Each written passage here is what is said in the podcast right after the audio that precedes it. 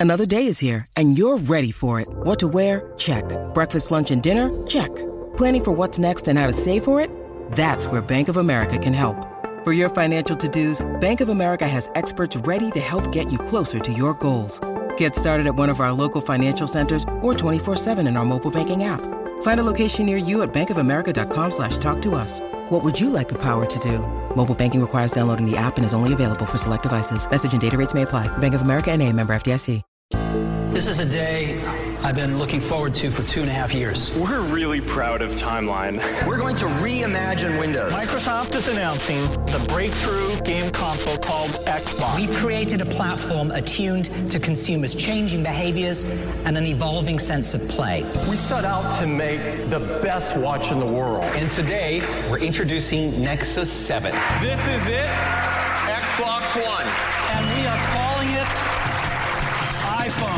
The latest news, the newest products, the biggest names. Welcome to Your Tech Report. Online at yourtechreport.com. Join Mitchell Whitfield and Mark Aflalo for the next hour of Your Tech Report. An action-packed show waiting for you right here on Your Tech Report. Welcome to it. I am Mark Aflalo, as always joined by my co-host in Los Angeles, Mitchell Whitfield. I am Mitchell Whitfield, Mark, and like you, I'm very excited. We're, we're doing a little bit of a different show today. We are going to have a bunch of interviews. We've gotten requests, we've gotten great emails from people saying they enjoyed the interview segment. So today, give the people what they want. Give them what they want. We are going to talk about a very cool drone that I think, and, and you agree, is the biggest bang for your buck these days. Absolutely. We are going to talk about a very, very cool video game called Dig Rush, developed by a Montreal company, Ubisoft, who we know have made been behind a lot of games before. But there's a medical aspect to this that I guarantee is going to pique your attention. If you know anybody with lazy eye, you're going to want to listen to this one. And we're going to talk more about gaming with someone at Microsoft as well towards the end of this segment. But Mitchell, I want to talk about something that happened obviously towards the latter half of this week, which is an announcement from Elon, or I don't never know how to pronounce his name, Elon Musk from Tesla. Elon Musk, that's, that's correct. There yes, you go. You he has introduced us to the, what is called the Powerwall. This is oh. Tesla's take on the home battery. This is something that's been teased for quite some time. He's been mentioning this on earnings calls. It's been teased for the past couple months as an announcement that was happening earlier later this past this, this past week. Basically what Powerwall is, it's a home battery system that comes in two models. There's a 10 kilowatt model that's going to be available for $3500 and there's a 7 kilowatt model available for $3000. It's about three feet by four feet in size, sticks out yeah, about it's not six. small. It's six not inches small. thick. Yeah, it's a big thing. It yeah. can be on the inside of your home. It can be on the outside of your home. It is designed to store energy. So whether you are taking things in from the sun, solar power, it can store that energy. It can store energy that comes off the power grid. The reason this came to exist, Mitchell, is because they obviously have these electric vehicles, and people are coming home and spending lots of money because the sun is down, so solar energy is not being generated at night to charge Right. their cars. So people are complaining about the cost of charging your car. And yes, it's still lower than, than fueling your car with gas. And obviously the emissions and the environmental impact is, is enormous. But Powerwall came about because of this problem. And this solves the problem because while you're not at home, while the sun is out, all this energy that is right there waiting to be absorbed can now be absorbed and stored for later use in your home, whether it's to charge your car, whether it's to lighten the load in the power grid when it's more expensive to consume energy. When the power goes out, there are so many uses for something like this. So basically, to just just put it in basic terms, it's a giant rechargeable battery that uses, like you said, solar power to recharge, but then provides power for what not just for your for your plug-in vehicle, but also for your entire home. And he was giving some pretty crazy numbers here, Mark. That with you know 160 million of these units, he can power a country, and with uh, two billion of these units, he could power the entire world. And Yeah. the, I mean, I, I know that sounds silly when you talk about powering the world, but if you look at the math, and like you said, if you look at how much energy, and we were talking about this before, because I said, oh, Mark, I think you're more in tune with this. Please explain it when we're on the air. But um, if you look at companies, if you look at in, industrial companies, you were talking to me about this. there's so much wasted energy, wasted energy that could be recycled, recycling that same yeah. energy so you're not polluting and you're not wasting. It's a twofold process, yes? Absolutely. I mean, businesses have been using technology like this for a long time because they're the ones who have been exposed to these higher levels of pricing in terms of energy consumption. They're paying eh, massive amounts of hydro bills and renewable energy bills. So they've been using battery style technology like this to, to store, store things, but it's never been available and this accessible on a consumer level. And this is what he's doing, and this is what he's provided with and, and it's nice because, and I, I suggest, uh, of course, there's a great article on The Verge at TheVerge.com. Yeah. If you want to go check this out, it is there. It'll do a great job of explaining exactly how this works. But you mentioned, of course, connecting this back to the grid, because for people who don't know how power stations or Department of Water and Power in whatever province, state, country you may live in, uh, you know, it, the, the power comes from this gigantic grid, and everyone is connected to the grid in some way. And as as a, as a whole community, if people are absorbing, like you said, this energy that they're not using during the day that the sun generates, or in some case, these giant windmill farms generate this energy that's being absorbed when you're not even home is given back to the grid in almost like a giant community, people feeding back into this power exactly. grid so the power can then feed back to the community. It's really interesting. And it gives people hope that energy doesn't have to be wasteful, it doesn't have to be dirty. That's another thing. This does not have to be a dirty process to regenerate energy. So it's really exciting, isn't it? He's really he's pretty incredible, Elon Musk. What he has, you know what? It's not these uh, ideas, some deemed as being off the wall, but these are these are are not off the wall ideas. These are things that we can be doing right now and should be doing right now. And he has the the influence and the power to create things like this that make it possible, which is very very cool. I mean, think about it. I mean, if, if you, 20 years ago somebody had said to you, you're going to have a device in your hand that you could have video chats with yeah, and conversations exactly. and check you the stuff, they would laugh at you, you know. Or so look what we're talking about now. People aren't going to be laughing in a few years when every home has one of these three by four feet, six inch deep, you know, little ba- battery packs that powers their entire home. Exactly. It's beautiful. Also, this week, Mitchell, the biggest newsmaker of the week has been Microsoft. Microsoft yes. is holding their Build Developers Conference. They had a large keynote on Tuesday, and they're talking about a bunch of things. And I wanted to focus in on, on really kind of two elements. One is their new Edge browser. Their browser, which is codenamed Project Spartan for quite some time, has now been revealed. Right. It is called Edge, and the reason reason for the name is because they are blurring the edge between browsing the internet, consuming media, etc., etc this browser is very cool in many, many ways. What I find neat um, is A, it is built to ingest the extensions of Firefox and Chrome, so you can instantly start using things and tools that are already out there. But it also blurs the line in a very different way. It allows you to, for example, take a web page. Let's say you're on your techreport.com and you see oh, something you website, like. Yes. Yeah. You can you can take your, your pen, you can draw on your screen, you can take your mouse, you can you can make notes on a web page, you can circle things, draw things, um, and then share that with friends. Think about this on a mobile computer, obviously on a tablet, on a surface. You can now share all this information with the world. So they're really blurring the line between internet and and information consumption and how we use that. And this is what their new Edge browser is all about. Very simplistic in design, but very rich in features. Well, see, this is the whole thing. I mean, uh, we talk about products, but it, it, you know, software. There are software products as well. Um, the idea is uh, the more sophisticated things become, the more sophisticated technology becomes, we forget this sometimes, the easier it should be for the end user. So when the innovations happen, things shouldn't get more complicated, more complex, they should get easier. The fact that finally people can take annotations using a touch screen, it's taking all the technologies together and integrating them purposefully. So if you have annotations and a touchscreen device and a web browser, why shouldn't you be able to combine these things? It's brilliant. The thing we'll have to see is how easy will it be to use and catch on to? And will the consumer embrace it readily, knowing, okay, this is a different, you have to teach a new behavior. Sometimes it's the consumer not willing to learn the new behavior that delays the advances, but hopefully people will just catch on right away. Now, Windows 10 is on schedule for a release in uh, July of this coming year, which is exciting. But the other area that I really wanted to focus on, Mitchell, was something that's going to pique your interest is gaming. You know, Mark, uh, with E3 coming up very soon, I'm getting very excited. This is, this is my time of year as a gamer. But in general, as an Xbox One gamer, and I've been an Xbox guy from the beginning, from the original to the 360 to the One, of course. I think this is probably the most exciting time now because if you're not lucky enough, I'm very fortunate. I have an Xbox in the bedroom, one in the living room, so I can leave the room and go play in a different room when people are overwhelming the living room.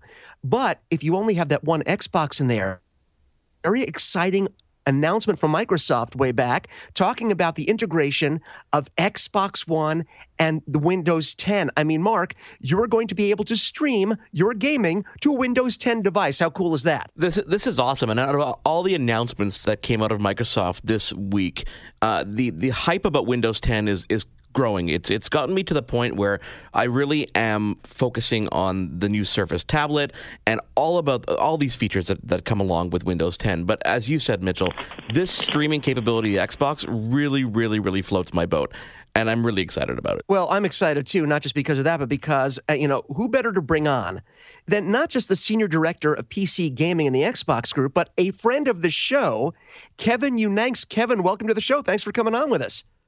Well, thanks for having me. It's great to be here.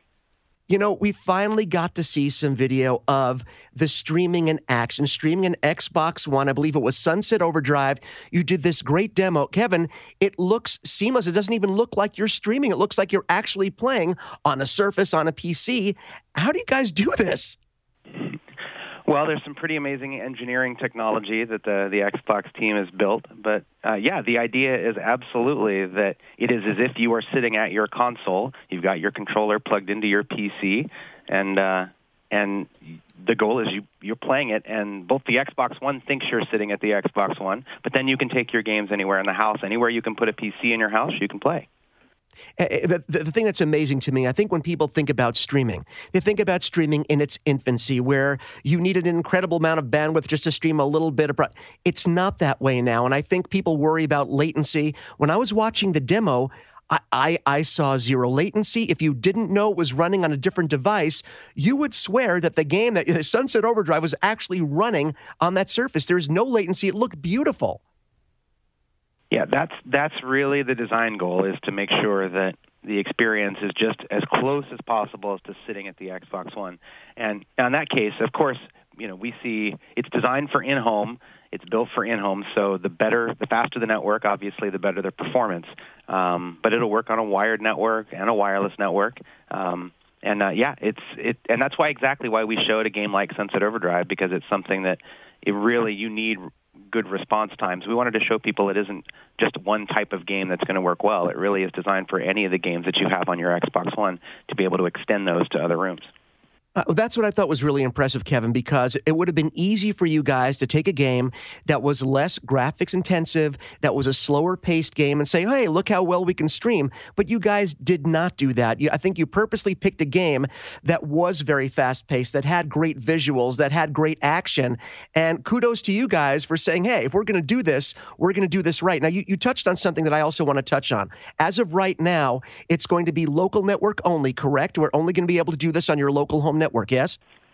Yeah, this is in-home game streaming from your Xbox One to your Windows 10 PC. Kevin, since the introduction of the Xbox One, we've really seen this what was once just a console a gaming a, a console really evolve into something that has really become the focal point of our living room. This is another evolution of, of the Xbox brand. How important is something like game streaming to the brand overall?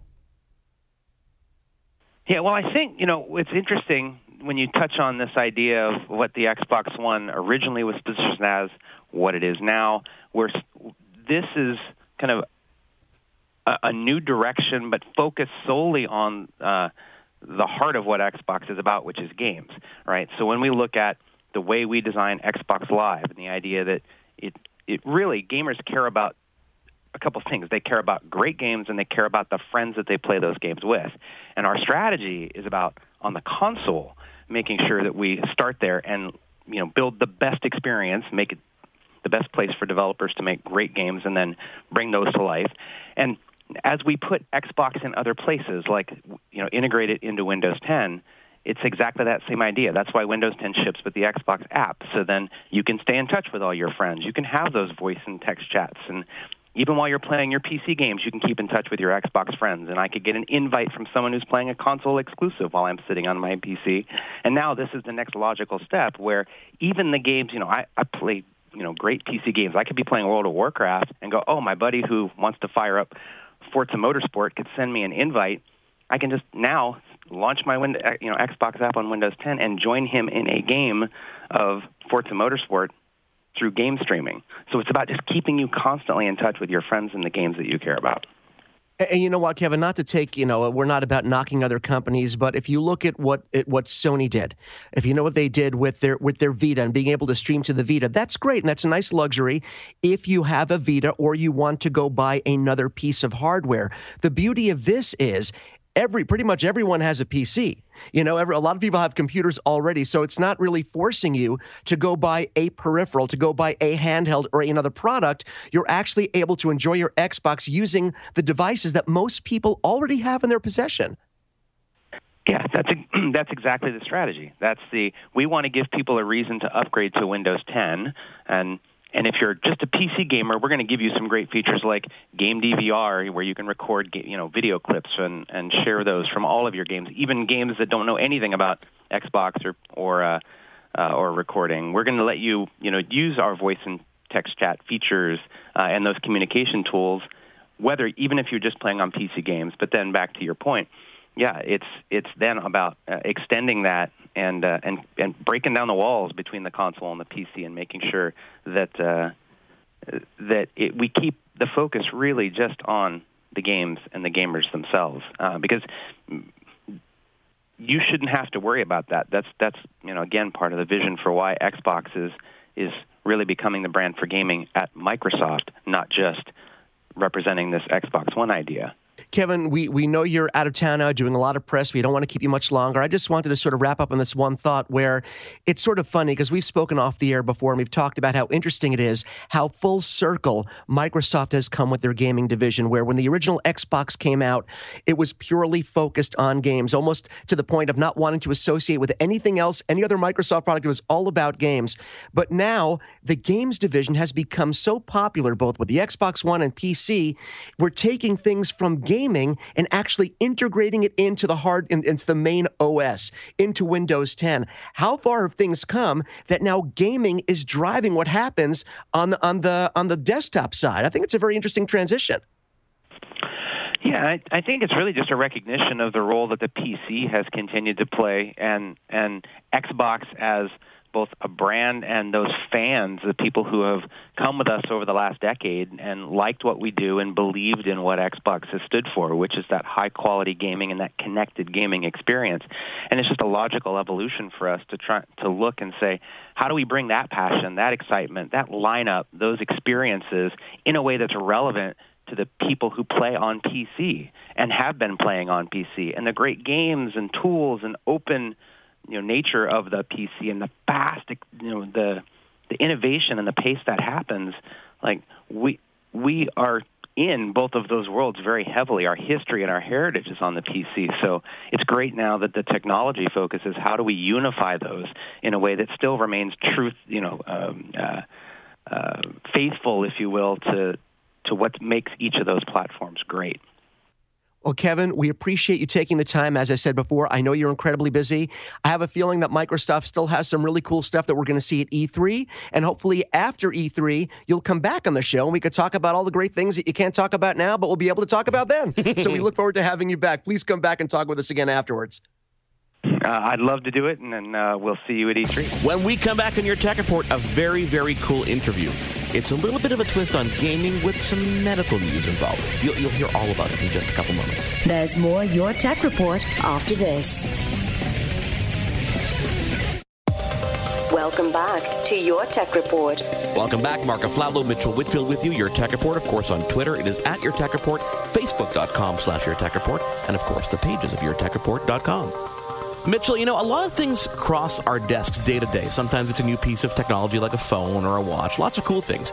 It's not often, though, that something crosses our paths that really stands out almost on a, on a personal level and creates a personal connection. Oh, well, that's, I think that's one of the cool things about being able to do a show like this. We talk about technology, but in some cases, like in this case we're going to talk about right now, there is something personal that we have a vested interest in, but we're not the only ones. This is something I think a lot of people are going to be able to relate to. Well, you see, and a friend of mine sent me this article a couple months back, which not only did that, but it, it got me on the phone right away and the email right away and try to get the creators on our show to share the story with our listeners. So the headline of this press release re- really tells the story. Ubisoft and Amblyotech create Dig Rush, the first therapeutic video game based on a patented method for the treatment of amblyopia, otherwise known as lazy eye. So, Mitchell, my son suffers from amblyopia. My wife, I had a minor case when I was young. So, it's no surprise that when I see something like this, I'm going to pay a little bit more attention and I feel a little bit of a personal connection. So, on the, on the line with us today are the creators of this truly revolutionary game Joseph Koziak CEO of Amblyotech, and Mathieu Ferland, senior producer at Ubisoft in Montreal, a company that we know has a long story and a long list of achievements in the video game world. Welcome, guys. Thank you. Thank you. Hey, hey, guys, the first question I have is kind of a basic one. When we think about the great, some of the great innovation and the great inventions that have come along over time, they've been happy accidents. Was your guys' discovery of how this game affected this uh, this disease was it something accidental or something that you guys actually set out to do? Well, to be fair, we have to give a lot of credit to uh, McGill University and uh, Dr. Hess, who is the original uh, inventor of the technology.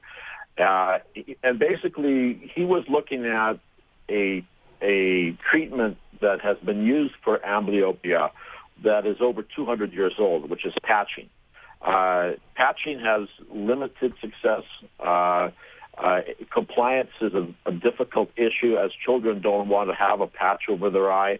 There's a social stigma. It's difficult to operate.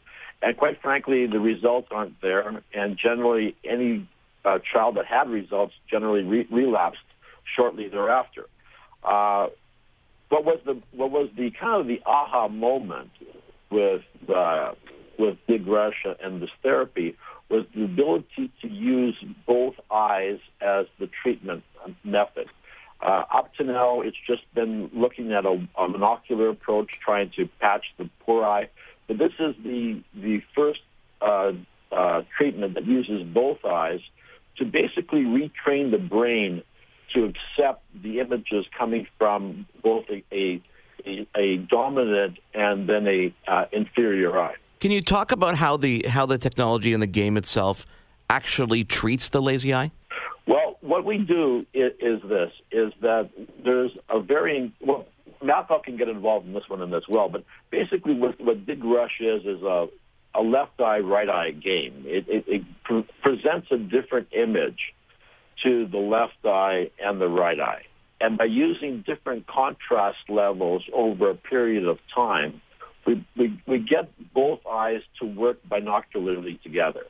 And uh, so the, the game aspect is really a way to focus the, the patient on these various contrast levels uh, and to make it more entertaining and engaging at the same time. What we've been doing, we've been uh, developing a game uh, which is uh, essentially uh, black and white with tones of grays, except uh, for all interactive ingredients. So, and and we want to use those ingredients that are you know either red or blue and we've been designing the game in such a way that we need some ingredients are um, targeted to the red and some to the blue. As an example, let's say that the main character is targeted to the to the left eye, and the enemies are targeted to the um, to the blue eye. So, as a user, as a gamer, uh, since you want to achieve the game, the only way for you to play uh, is to force your two eyes to, to synchronize and to work together. Otherwise, it's just impossible to achieve uh, your your mission, to achieve your um, your uh, your game. This this really is a breakthrough, guys, because not only are you obviously treating this in a very unique way, but you're also inadvertently pushing uh, the video game industry and Ubisoft to to learn new things and develop the technology and everything that comes behind the scenes to to realize what kind of progression you're making like all the things you described in terms of how the gameplay itself affects the condition is absolutely amazing how how challenging was that to to really grasp and understand and and program gameplay that is still engaging at the end of the day um, to your audience? We've been, uh, well, our designers were very, very excited about the principle of um, of engagement. So all the learnings we've done in the past few years uh, for games, uh, what we call free-to-play games,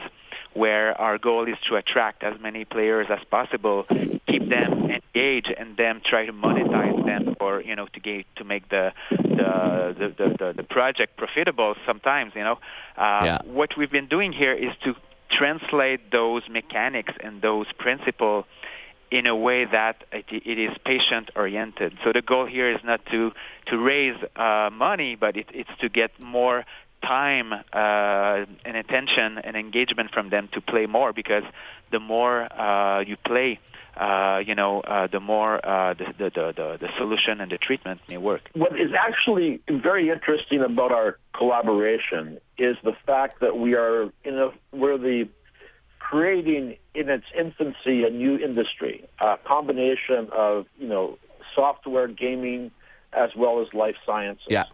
And this this new industry is is going to be you know we're not we're we're perhaps at the forefront of it, but there are going to be people who follow us who will use a tablet as uh, or an iPad as a means of providing other types of therapies.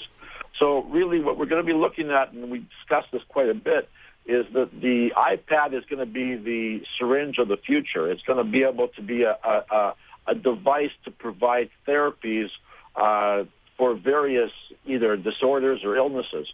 Uh, am, uh, the treatment of amblyopia is just the first one.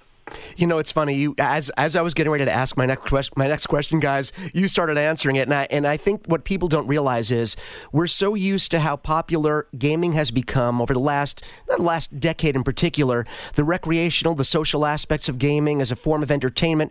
We forget what a powerful platform it really is, and what you guys are doing with this condition is fantastic and amazing. And it really does make you wonder do you guys see yourselves coming together again to address other disorders in the near future, or are you just going to stick with this for right now?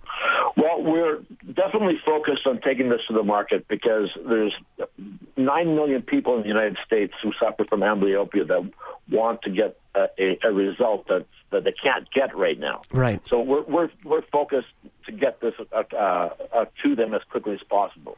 But we are, we have in our labs, we have in our research other uh, uh, indications that we want to take forward uh, because of the fact that this particular game, Dig Rush, will be the first uh, therapeutic uh, uh, treatment for use of an iPad. Most iPad apps, for the lack of a better term, uh, really relate around monitoring, you know, blood pressure, heart rate, things like that. Well, they're more diagnostic. Yeah. This is the first treatment where we're actually going to seek the FDA approval and have a label on this treatment as a as a treatment. And so this is unique in of itself. Uh, going forward, we are looking at other indications, other areas that that can uh, can benefit from using this uh, this medium. Can you talk to me about the the the numbers? Some of, what are the success you're having from from Dig Rush specifically? Well, this form of treatment uh, is basically what we're finding is that not over 90% of the people who use this treatment regain binocular function, wow. which is which is in of itself uh, astronomical. It's amazing. Because what it means is that p- these patients who have traditionally only seen out of one eye are now looking at life with two eyes. And uh, before they never had any type of 3D acuity, any depth perception. Uh, you know, there it was just difficult to to uh, do day-to-day activities. Uh, learning is difficult for children. Uh, hand-eye coordination is almost impossible. So uh, people with amblyopia um, have a difficulty doing athletics or uh, any type of physical sports. Uh, and we can change all that. And like I said, three percent of the population is affected by by this uh, disorder. Roughly nine million people in the United States. And uh, what's also very exciting about this is that this is the only treatment that has had clinical success in adults as well as. Children. I was just going to ask that because Uh, one of you talked about sports and, and, and various things that are affected. My wife can't park her car in parking spots because she she has no depth perception. So I was going to ask, you know, what success you've had on, on the adult population as well. We've had equally good Wow. success in the adult population as in the pediatric population, which if you are an ophthalmologist or an optometrist, you would be very excited about because currently you really don't have a treatment option for any individual over 16 years of age. Wow. Can you tell me what the next what are the next steps? Obviously you're you're seeking FDA approval. Once that happens, people are obviously sitting there wondering, "Wow, how do I how do I get this?" This is not something off the shelf. This is something that you will need to consult consult for uh, for a prescription almost. Any treatment whether it's a pharmaceutical or, or anything else requires a village to to make sure that it's successful. And we have to have a cooperation between the regulatory bodies as well as the physician base. So this is not a device or a game that you download off the iTunes yeah. store. uh, this is going to be administered uh, and prescribed by physicians on dedicated uh, iPads, uh, so that the uh, the physician basically sets the iPad up for that patient because the, the game is uh, aligned specifically for that patient. Uh, so there's an alignment uh, diagnostics that, that occur before the administration of the game. The uh, the patient then takes the the uh, the tablet home with them uh, and plays Dig Rush for an hour a day over a six week period. And then there's a interim visit to just to ensure compliance, and then a, a follow up at the end to uh, to uh, uh, basically do the final, diagnostics with the physician. The uh, the physician then basically resets the, the Dig Rush, and then the iPad is ready for the next patient to use.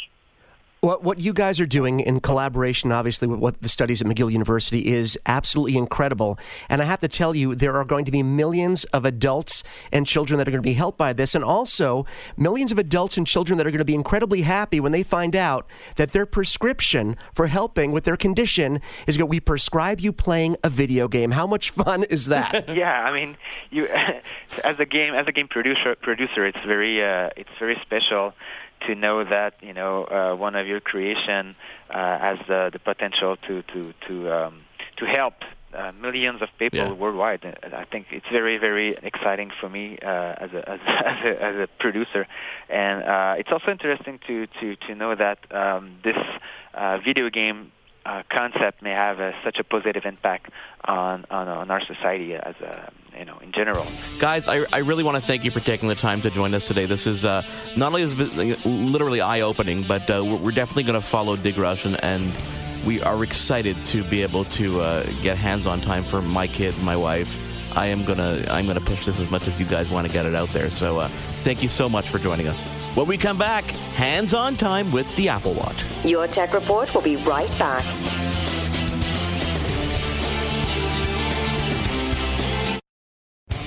This is Your Tech Report. Yes, it is. Mark Aflalo, Mitchell Whitfield with you on your Tech Report. Mitchell, we've only got a couple of minutes to talk about this one, but I really wanted to address the Apple Watch because, Mitchell, I got mine on Monday. Wow, that is so beneath you and so hurtful. So, yes, I can't share my thoughts because mine has not arrived. So, Mark, uh, tell me, you've now been wearing this for what, about a week?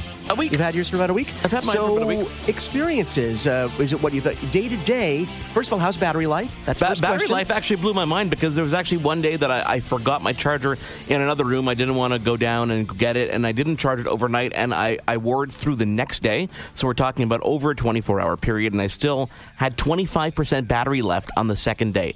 And these two days, Mitchell, was pretty heavy use. It didn't affect my iPhone battery that I could tell, but the battery itself on the watch, and this is the 42 millimeter sport version, was pretty impressive. Yeah, that, that, that, that impressed me when you told me about that off the air. But also, in terms of people wondering, okay, it's really cool. It's a nice watch. You can use apps. But what do you find yourself mostly using it for on a day to day basis as an actual user? Um, I find that there's two things that I use it for. Number one is uh, customizing my watch face so that I can see the time in Los Angeles. So for And telling time, it's for telling, watch, for know, telling yeah. time, for seeing things at a glance, like the weather situation outside and the diff- time in different time zones, and also the notifications on my messages and on my email. It's great to be able to look down and say, okay, uh, I don't have to touch this email now. Oh, I don't have to touch this text. text don't have to touch this text message right now, or I can actually act on those right away if I want to. Or most importantly, a phone call's coming and you have to dig into your pocket to say, oh, I'm not picking up that call today. I don't need to talk to this person until later. It's less intrusive, right? Well, and that was the first one that really scared me because when I set up the watch for the first time, I got a phone call. I'm like, oh, it's a phone call ringing. My, my phone was in my pocket. My watch was going. I saw, oh, I saw who it was, and it was you at the time. And I picked up the phone, and you said it sounded pretty good, didn't you? That, that that's what I was going to say. Everyone thinks it's a little bit of a gimmick to actually have the microphone on the speaker to use it like a Dick Tracy watch, but it's cool. I was blown away. It sounded, yeah. and I said to you, you called me from the car, you know, using hands free, using your watch, not the built-in Bluetooth in your car, and I said it sounded better than the Bluetooth in your car, and you had your hands on the wheel. It isn't like you had your hand up to your face, right? No, and I, you know, at that point, I think I was parked and I was able to hear you really, really well. But I have used it since in other applications, and I find that the speaker itself is not that great when you're trying to listen to it. You just can't pump it up loud enough to really be able to hear that call and have a conversation, especially in noisy environments. Gotcha. Okay. As far as the interface goes, I know we don't have a lot of time, but people were worried about okay, it's a small screen. Yes, you have the digital crown, but navigating the features, navigate. Are you still finding yourself, you know, hunting and pecking to sort of find what you need, or is it easy to navigate using the screen and digital crown? You have to play with it for a while to really get the hang of things, but you do find yourself picking it up very quickly, like any other Apple device. It's really easy to use. You have the crown, you have the friends button. You, you kind of sometimes stumble to go back to where you were before because there's no real back button. But I found the learning curve to be very, very, very small and very, very short, and I'm really enjoying it. And I'm not finding it as much of a distraction as I expected to. Well, I know we have to wrap this up. One thing we have heard that people are complaining the digital crown is sticking, whether it's because of people sweating, whatever it is. And they're actually saying in the documentation that Apple gives on their support site, rinsing it in water will actually help. So, so much for it not being waterproof. Seems pretty waterproof to me. Yeah, it's, it's pretty waterproof. So we'll, we'll see how that one fares out. We'll be back with more Your Tech Report. Your Tech Report will be right back.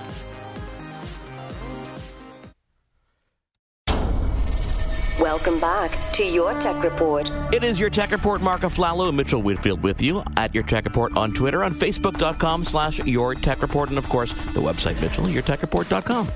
Now, now, am I mistaken or off air? When we were talking off air, did you actually accuse me of having a drone fetish? I did. I just want to make sure that we're okay. I, um, I can own that. I, I can wear that badge. I said drone envy. You corrected it to fetish.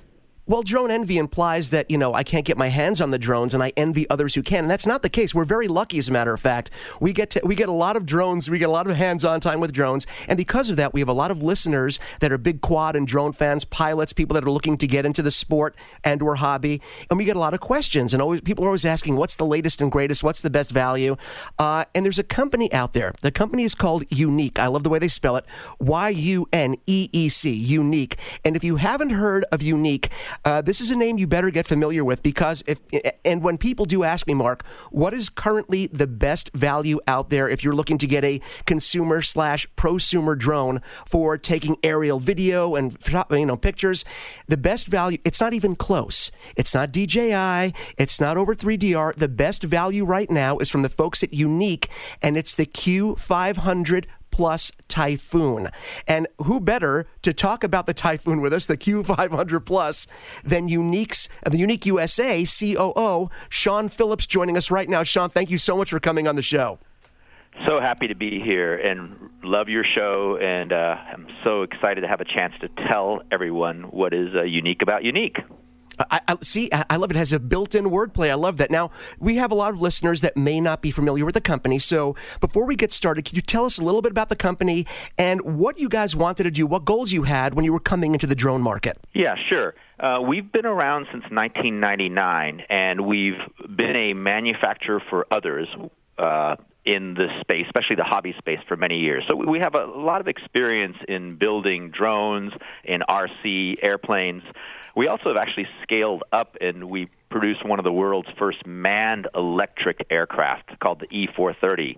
Uh, so we certainly are familiar with the, the aviation space and the drone area. And as of January this year, we launched our Typhoon Q500 Plus, and our objective is to create a product that is so easy to fly and ready to fly out of the box that we can move to a place where anyone and by the way, my favorite flying buddy is my six-year-old son Zeke. So really, anyone can use the product.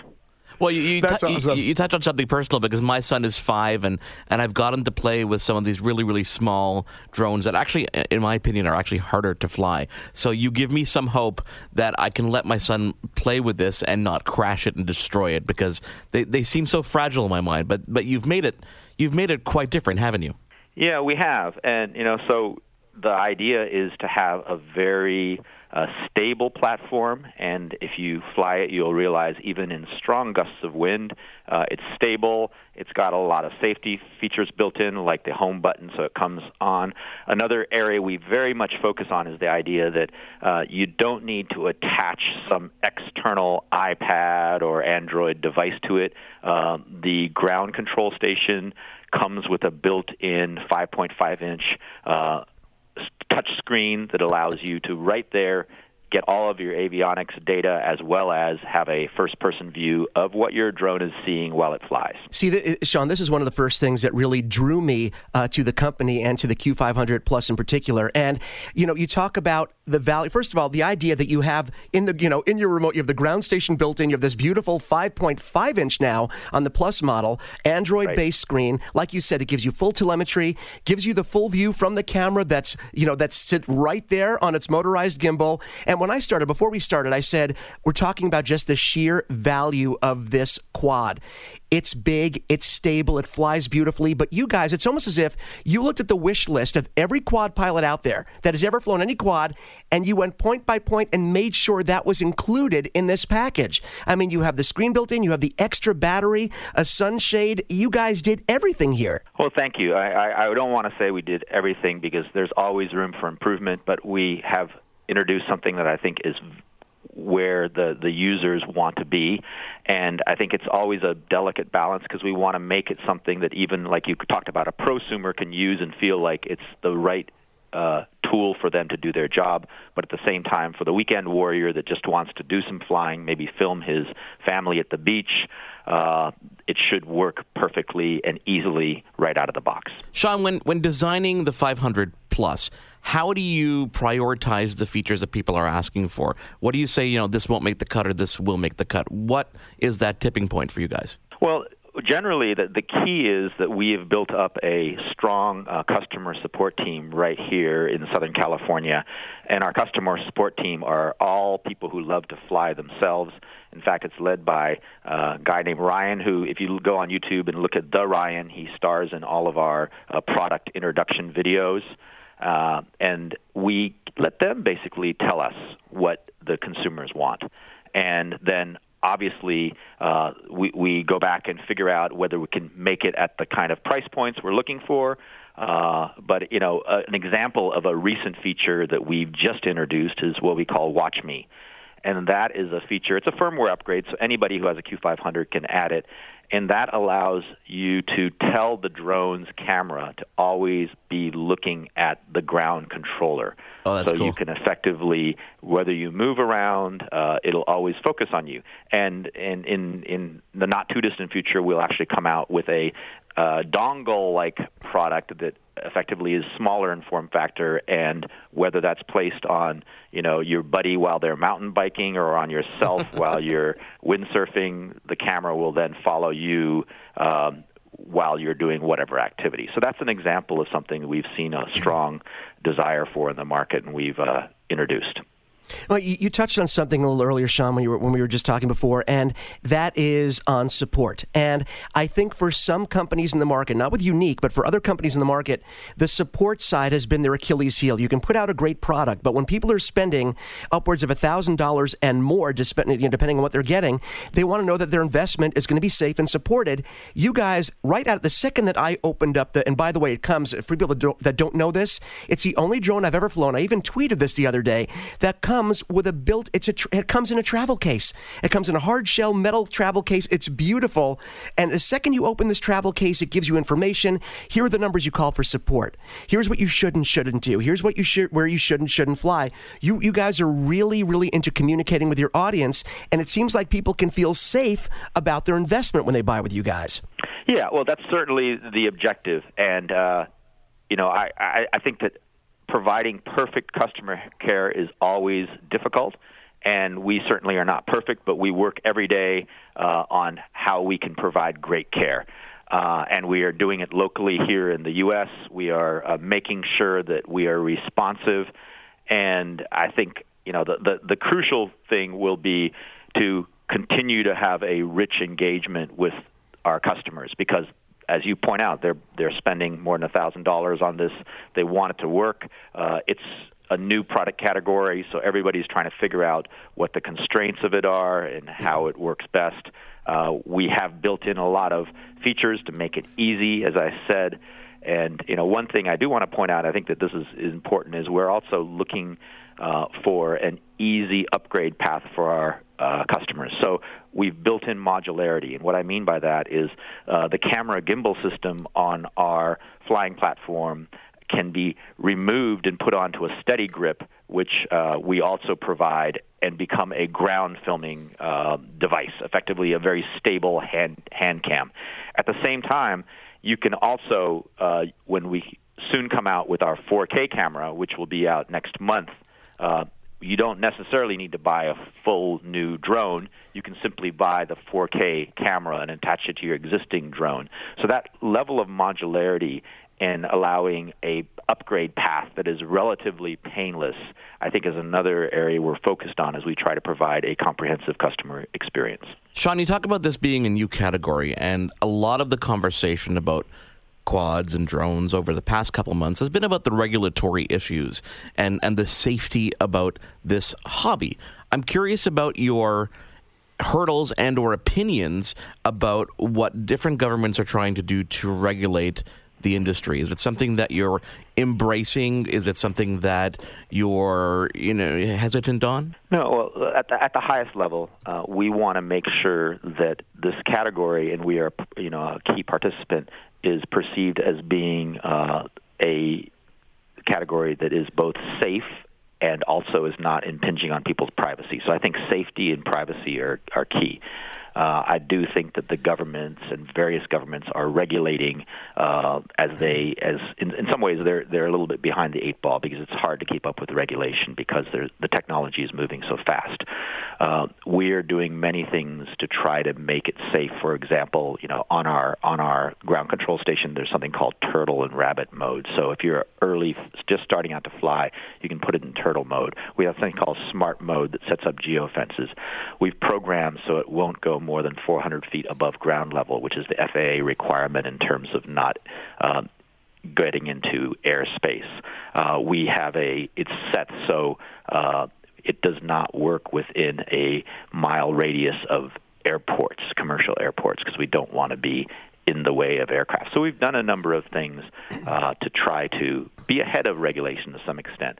But you know, in terms of commenting on the, the regulation across countries, I think it's too complex at, uh, at this point to comment on, except for we want to be a good citizen of every country we do business in, and that means meeting whatever requirements around safety and privacy that those governments see fit to put in place. You know, Shan, I, I, I, listening to you talk about this, I was I was blown away. You kind of had me at hello. I was blown away by the product, having flown it, it, it's everything that you say. It flies beautifully. It's stable. It's a beautiful platform. You guys are very much aware of your consumers and regulations and making this a safe and fun hobby.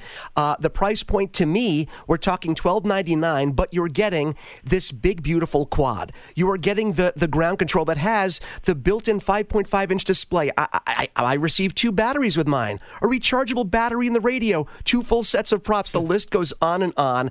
It's the Yuneec Q5 500 plus Typhoon. And Shan, I, I can only say, you know, you're probably going to be hearing from us to maybe get that 4K camera when it comes out. And listen, if it happens to be attached to that new uh, black version of the Yuneec, we wouldn't complain, but we'd be happy just trying the 4K camera when it comes out. Well, thanks, and I, I, I do appreciate all that. And one one thing, uh, it's actually it's 12.49, so it's Ooh. even a better value than you highlighted.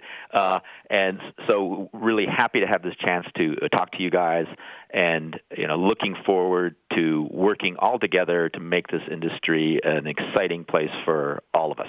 You know, Mark, at the risk of sounding repetitive, and I, I don't really care, I, I, have to do this again.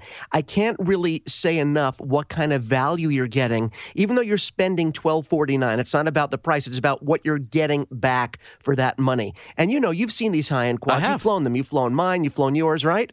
So in the I've always said when I get one of these quads in my hand, it's like, oh, okay, I have to go. If I'm going to travel with one of these things, I have to go get a case. Now, a case, is, you know, this comes the Yuneec comes with an aluminum travel case. Okay, aluminum. If you have to go get a case on your own, it's anywhere from two to three hundred dollars. All right. Yep. A second battery for one of these quads is a minimum one hundred dollars, usually between 100 and 150 for a 20 to 25 minute flight time lipo yeah. battery. Okay. Uh, an extra screen that we'd use, whether it's your cell phone, whether it's your tablet, or you have to go out and buy another screen. That's another two or three hundred dollars. A neck strap for this transmitter, two full sets of props, a sunscreen, a, a rechargeable. I mean, Mark. It's ridiculous. Listen, as Shan said, you know, they're focusing on customer service, and you can tell that support is there. You can tell they went to a community, they said, okay, what do you guys want with it? And they really did deliver it. And at that price point, Mitchell, you're getting, you're getting, you know, oh, well over probably five hundred dollars worth of bonuses that that's that you'd have to go out and buy afterwards. So twelve forty nine. Yes, I know it's you know it's a high price for something, but it's not for what you get. The value is and, uh, absolutely there. And the Pro Action Steady Grip, I mean, that lets yeah. you do these steady cam shots handheld that uses the motorized gimbal. It's just beautiful. Listen, Mark, none of this would matter if the Q500 Plus Typhoon didn't fly great. Let's let's put it. That that's yeah. the bottom line. But it does fly great. Yeah, it it's does. stable. The video is gorgeous. So, uh, yeah, you're not familiar with Yuneec before today's interview. You will be familiar with Yuneec now. Go check out the Q500 Plus Typhoon. Thank you very much to Shan from Yuneec. I want to thank the guys from Ubisoft and uh, Amblyotech. Uh, Action Pack show, of course, thanks to Kevin Unangst from Microsoft, talking about gaming off the top of the show. What an awesome show, Mitchell. I can't wait for everybody to be listening to this one, and of course, the interviews that we'll post later on in the week, which you can find on yourtechreport.com. Thank you, Mitchell Whitfield for being here I'm as spent. always. You are spent. Spent. on behalf of yourself, Mitchell, uh, I am Mark Aflalo. Thank you for joining us again on Twitter. It is at your tech report. You know what? The, the lovely lady will say all this for us. You've been tuned in to Your Tech Report. Join us again next week for another edition. And be sure to follow Your Tech Report online. Email us contact at yourtechreport.com. Follow us on Twitter at Your Tech Report. Like us on facebook.com slash Your Tech Report for the latest in breaking tech news and reviews yourtechreport.com.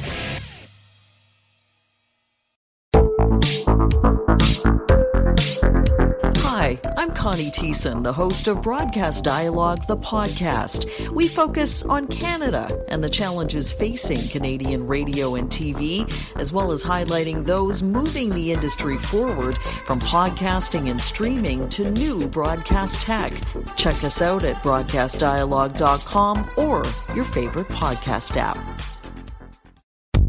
It is your favorite girl.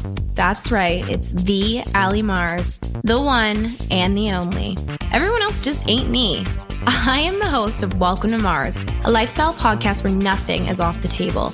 I have come a long way from sex and dating and have transformed the new vibe to all things lifestyle.